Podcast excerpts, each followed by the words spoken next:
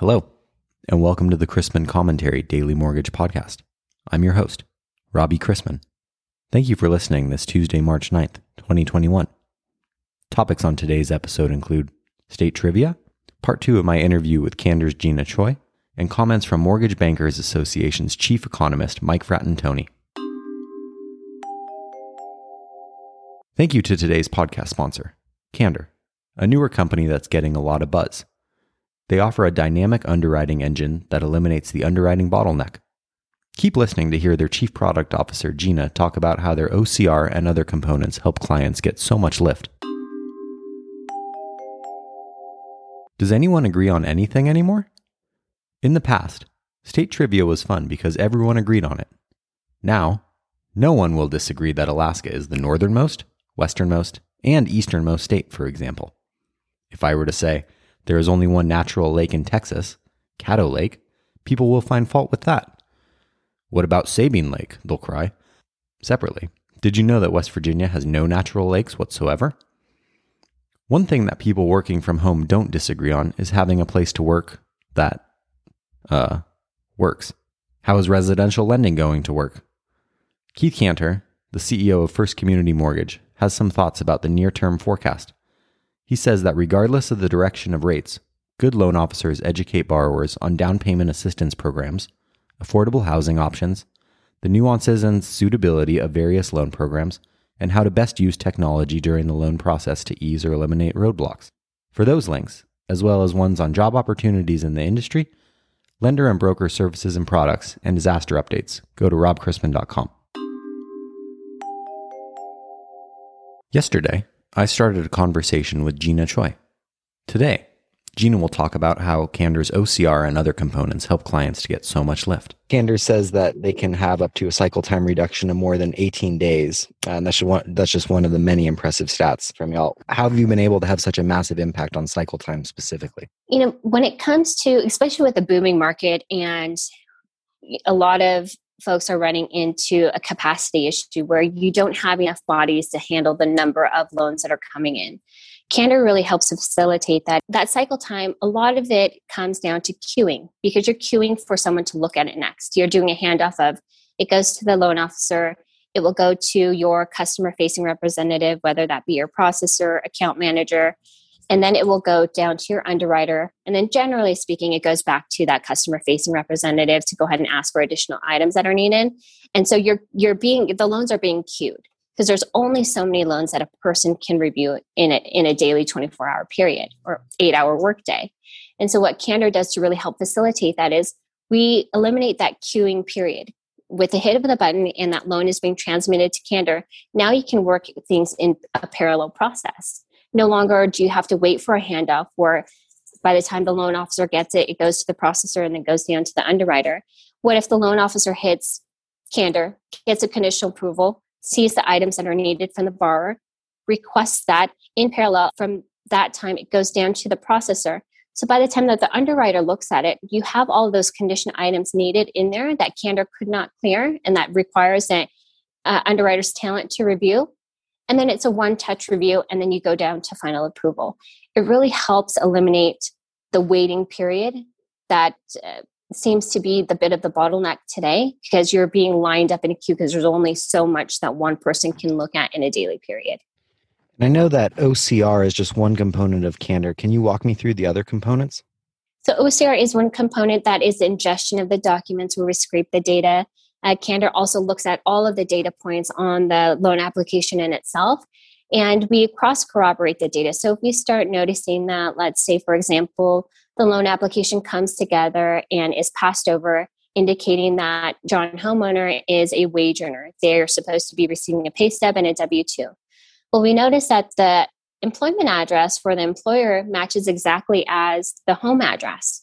Candor catches that, it recognizes that and says, you know we're noticing red flags that this may possibly be a self-employed borrower and not a wage earner.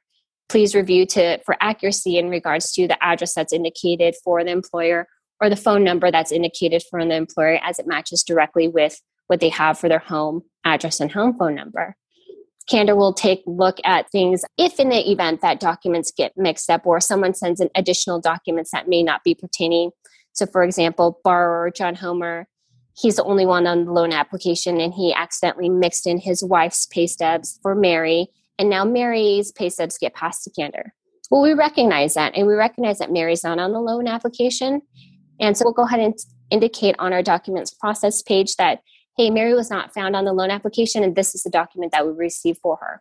So that way, the lender can go ahead and take a look at that and if there's an erroneous document in their file, that they absolutely remove that before loan delivery. So there's a lot of checks that we go ahead and help hold, not only from an underwriting perspective, so that way when the files are delivered for investors, that they are in the cleanest manner possible.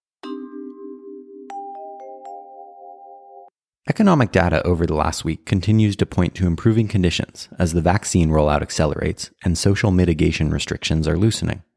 While COVID remains a concern, Many leaders are hopeful that a return to a sense of normalcy is close at hand. It's all about perspective. I could tell you that the 10 year Treasury yield has more than tripled from August of last year. I'd also be accurate in saying that it is only 20 basis points higher than its pre COVID record low.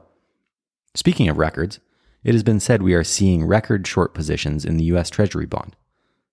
Yesterday was a ho hum day in the MBS market, likely due to a relatively light data week coupled with the quiet period ahead of next week's FOMC meeting. Treasuries pulled back again, with the bulk of the retreat taking place at the open as the pace of the selling moderated considerably into the afternoon. Some volatility that drops yields back down may be welcomed, as rising rates will further depress the economy. Despite outright inflation not being a problem in decades, it has become more of a concern with the stimulus packages and, hoped for, resulting economic activity. The MBA's chief economist, Michael Fratantoni, has some thoughts. Quote, we are forecasting a burst of activity over the next several months as people are finally able to spend on various goods and services as the vaccine rollout continues and restrictions are lifted. This will likely lead to a temporary increase in inflation. In fact, there are many examples, like the impact of the chip shortage on auto manufacturers, of how this might play out. Closer to our industry, watch for the spike in lumber prices.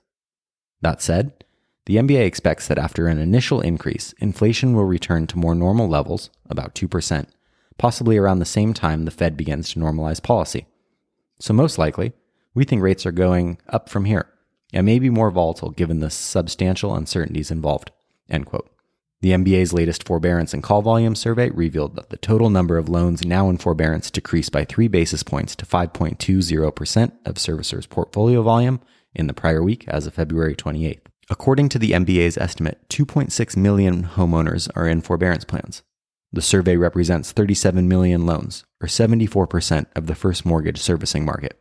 Today's economic calendar is light on data, but the mini refunding gets underway with $58 billion of three year notes auction this afternoon. In terms of economic releases, we'll receive NFIB Small Business Optimism for February and Redbook Same Store Sales for the week ending March 6th. We do have the last currently scheduled Fed speaker ahead of next week's FOMC meeting, with Dallas's Kaplan speaking after the close. The MBS purchase schedule sees the desk conducting two operations, starting with $3.13 billion of UMBS 32% and 2.5%, followed by $1.85 billion of Ginnie 2, 2% and 2.5%. We begin the day with agency MBS prices better by a quarter, and the 10 year yielding 1.53% after closing yesterday at 1.60%. Let's wrap up with a joke and some housekeeping. Years ago, an Irish World War II Spitfire pilot and flying ace was speaking in a church and reminiscing about his war experiences. In 1942, he declared, the situation was really tough.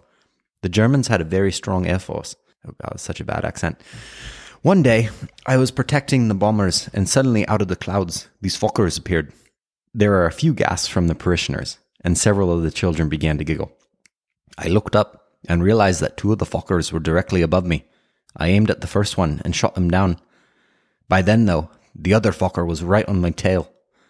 At this point, several of the elderly ladies of the church were blushing with embarrassment.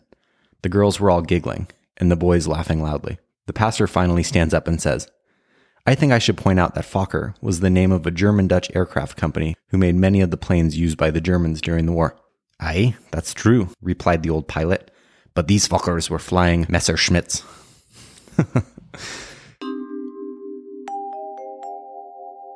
Thanks again to Candor for sponsoring today's podcast. I look forward to hearing more great things. Want to know more? Go to candortechnology.com. Tell them Robbie Chrisman sent you. If you have any questions about the podcast or sponsoring opportunities, send me an email at robbie at robchrisman.com. Visit robchrisman.com for more information on our industry partners, access to archived commentaries, and how to subscribe to the daily mortgage news and commentary. To listen to or download past episodes of this podcast, search Mortgage News on any platform you get your podcast from.